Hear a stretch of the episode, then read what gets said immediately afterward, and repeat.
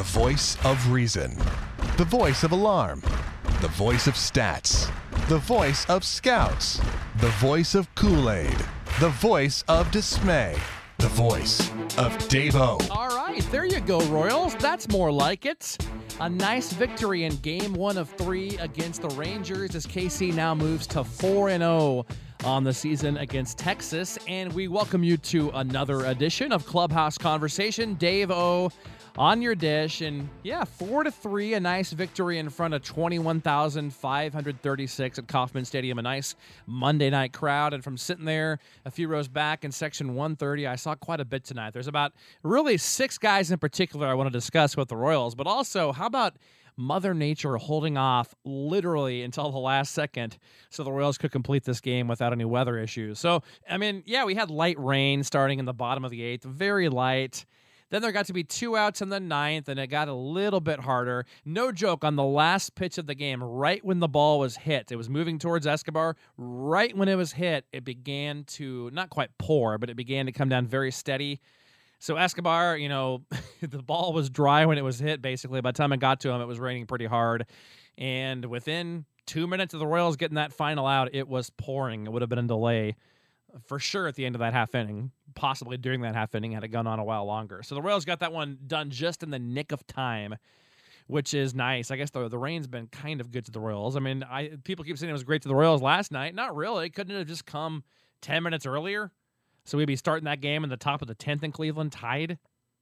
No dish last night, by the way, for two reasons number one, the game is not technically over with, so I don't really know. It was a little bit tougher to break that game down last night without the full thing played. Number two, uh, during that rain delay, I hustled home and had a very, very amazing two hour interview with Rey Palacios. He was a catcher for the Royals in 1988, 89, and 90.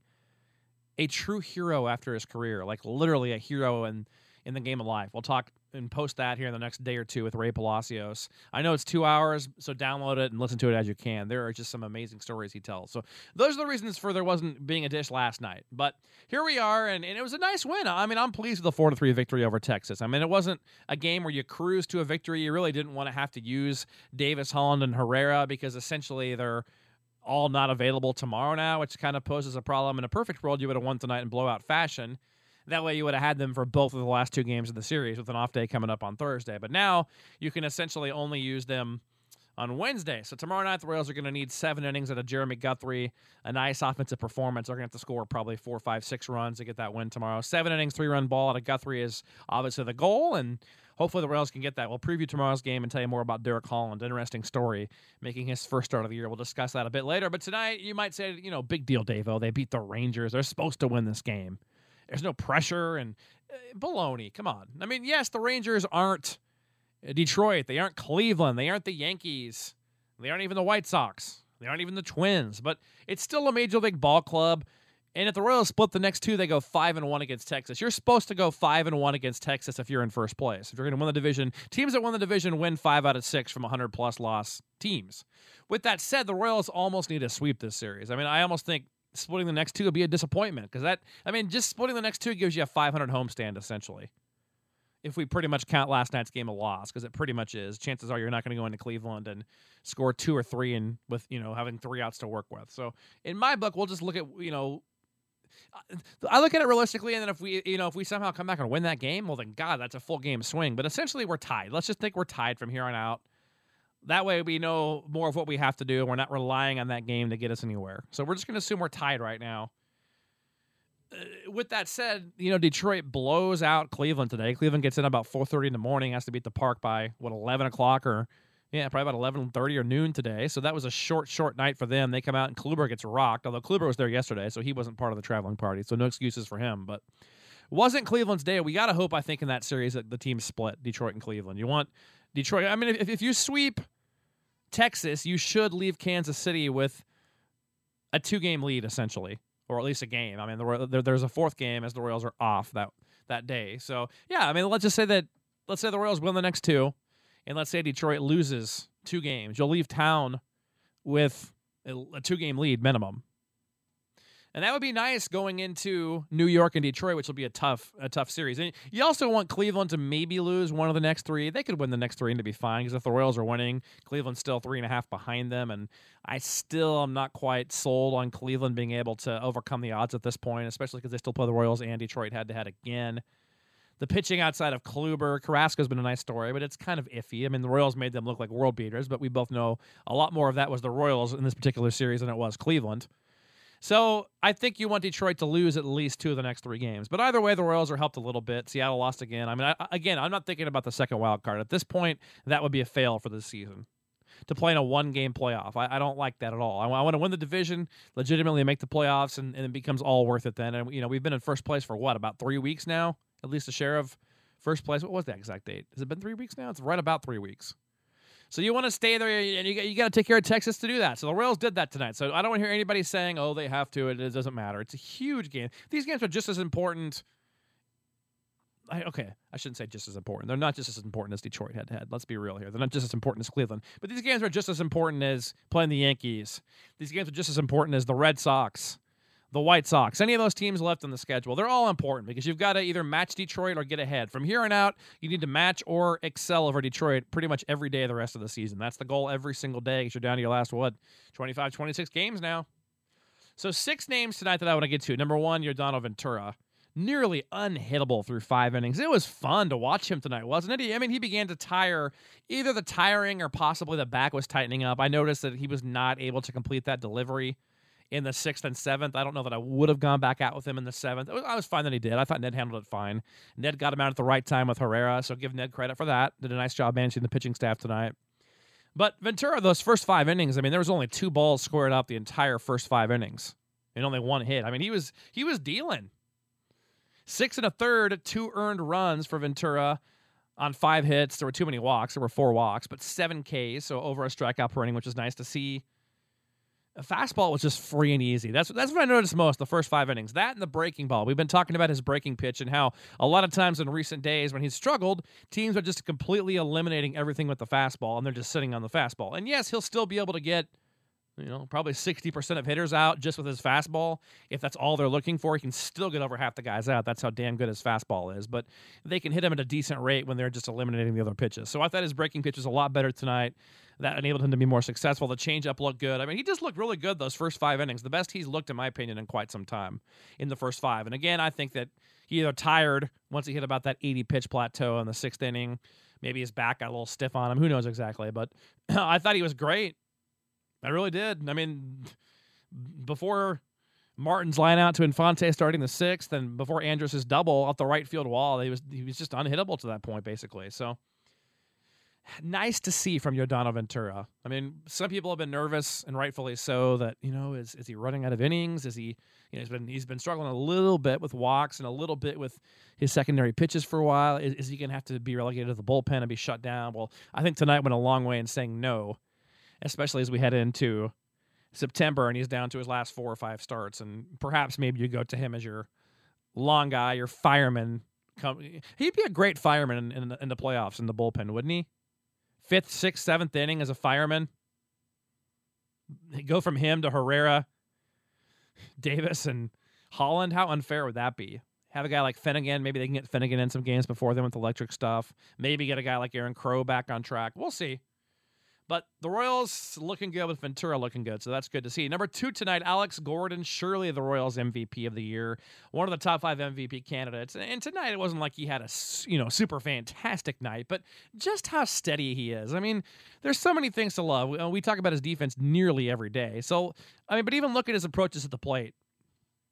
Alex understands the game and gives you better at bats than anybody on this team. And I've always thought Omar Infante gives you really good at bats too. Now the last couple days he's had some brutal at bats, including the one last night in the eighth inning after uh, Aoki couldn't get the run in from third and one out, and he was hacking at two sliders. This the third strike was like a foot outside. So outside of the random things like that, I mean, Omar gives you good at bats. He knows when to take pitches, when to take it to right, give himself up.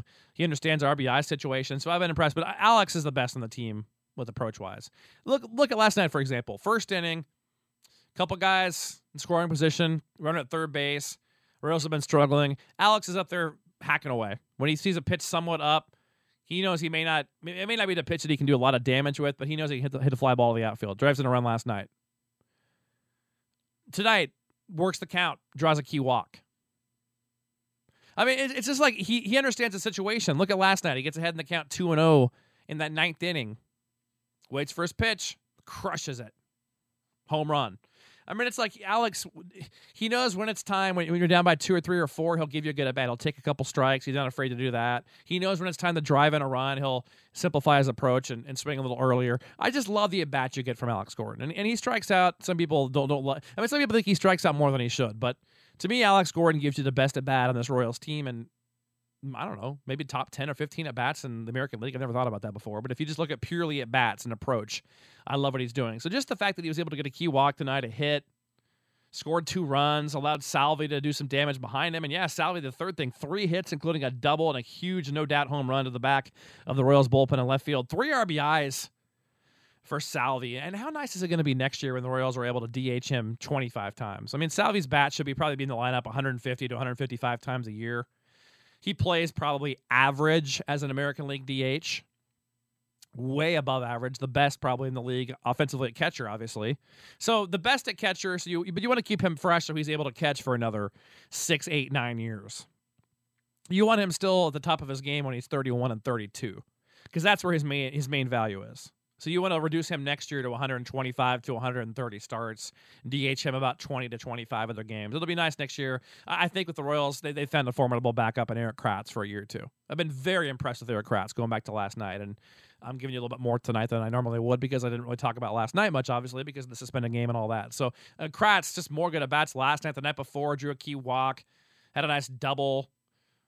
You know, nearly went yard a couple of times the last couple of games late in the game. He just gives you good at bats. Good good approach up there from Kratz too. I really like Erik Kratz. I don't know why it took the Royals so long to find somebody like him over Brett Hayes. I keep saying that, and just a, a feather in the cap to, to Brett or to, not to Brett not to Brett Katz to Erik Kratz. There we go.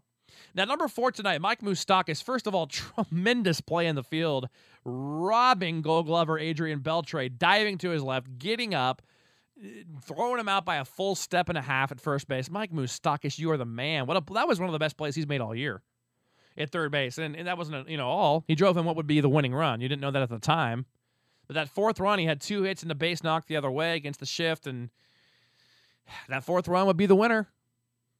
Mike Moustakas, nice freaking game, dude.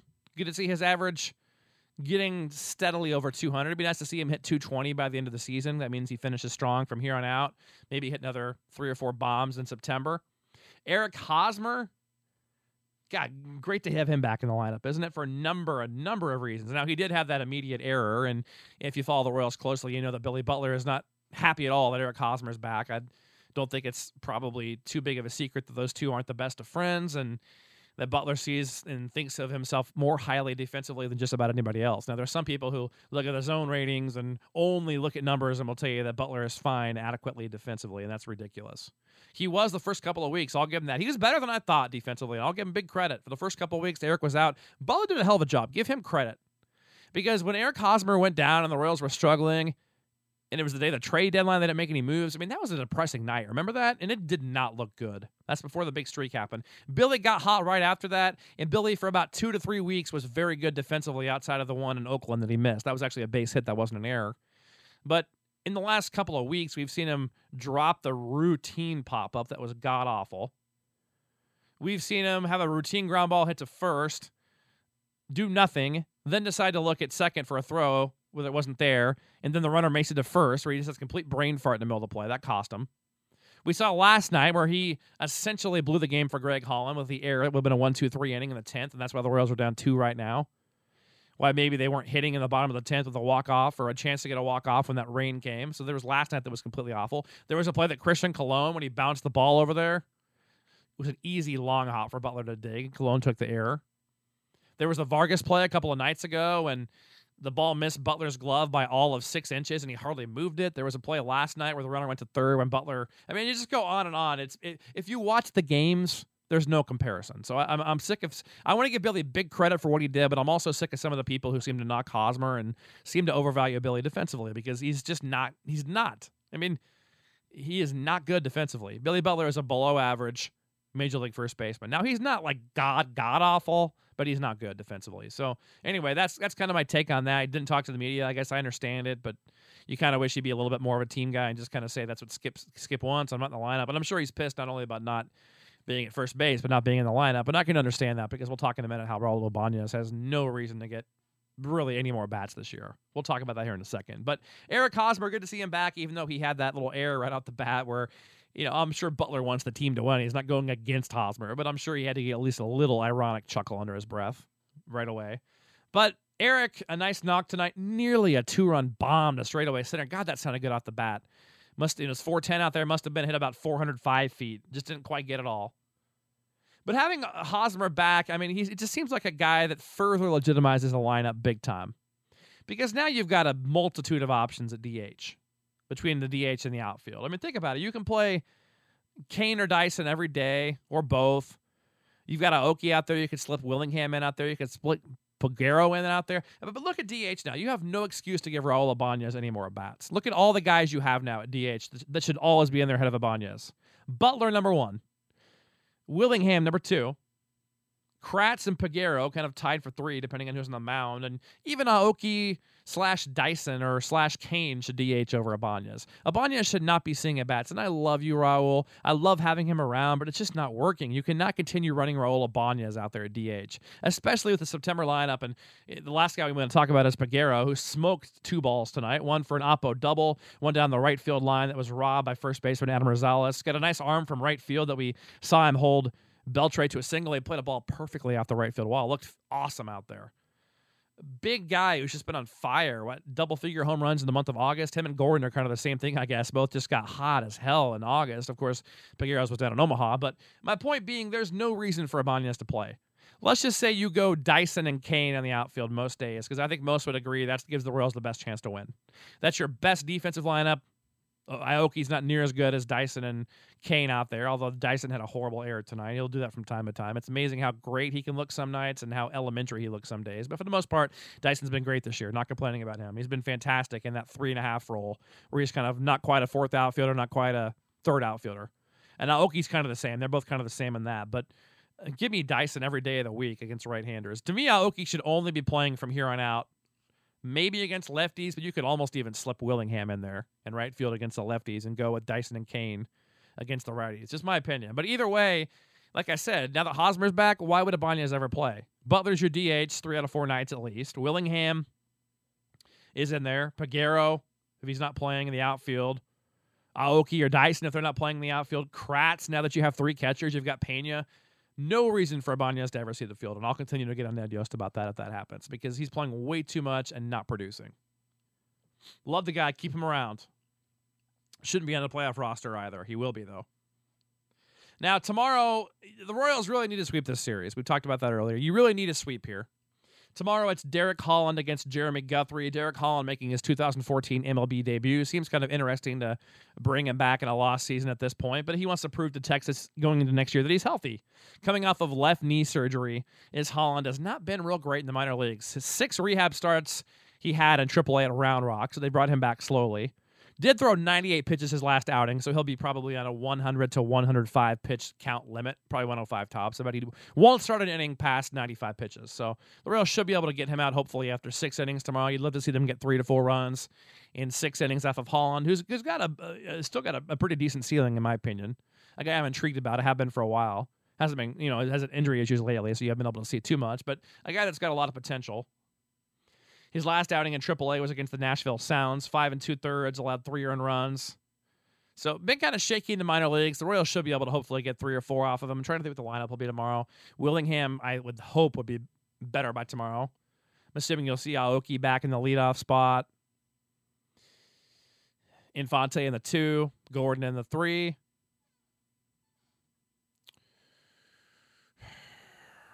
Mm, Willingham, Butler, I guess Butler four, Perez five, Willingham six, some sort of combination there. You Moose back in there, obviously. Escobar back in there. So it'll, it'll be interesting to see. Uh, I, I, guess the guy I don't see Peguero in the lineup tomorrow or Dyson. I think Aoki obviously hits lefties better. So we'll see what they do tomorrow. But the bottom line is, should be an interesting game tomorrow night. Derek Holland against Jeremy Guthrie. The Royals need seven innings out of Guthrie because their bullpen is not in good shape right now as far as their key guys. And at this point, I don't know how many other guys we can trust out there. I don't know that you want to throw Brandon Finnegan out there for his first outing in a, in a tight game. So in a perfect world, you'd light up Holland tomorrow, get a nice five, six, seven run lead. Guthrie would cruise and give you seven innings, and you could kind of break in some guys like maybe a Finnegan tomorrow. The sooner you get Finnegan in, the better. You definitely want to get him into this homestand because you don't want him debuting at Yankee Stadium. So Finnegan needs to pitch one of the next two nights. Needs to happen. Be nice if it could be tomorrow, the night where you don't have Davis, Herrera, and Holland. Because you want to save those guys to win the game. No matter what on Wednesday, if you have a lead, all three of those guys are pitching because you have an off day Thursday. So no matter what, Davis, Holland, and Herrera should be closing out. You can't mess around. So tomorrow night's probably the best chance to get Finnegan in the game. If, if Guthrie can go seven innings, I don't know. Depends how big of the lead. The, if the lead's four runs or more, I would imagine Finnegan comes in maybe to pitch the eighth. You got guys like Frazier and Crow to close it out, possibly Bueno.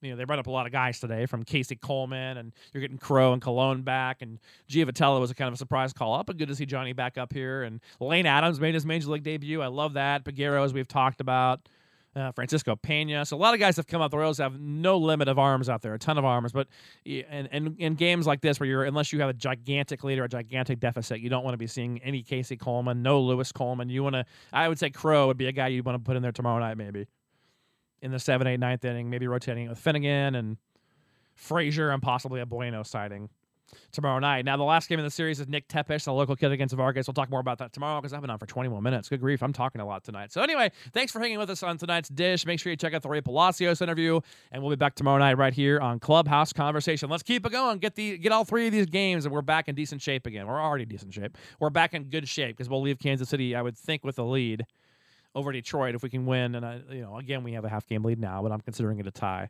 You win the next two, you should have at least a one or two game lead as you head in on Friday to New York, especially with an off day while those two teams are still playing on Thursday. We'll see what happens tomorrow. Hopefully, another Royals win. Thanks for listening and go KC.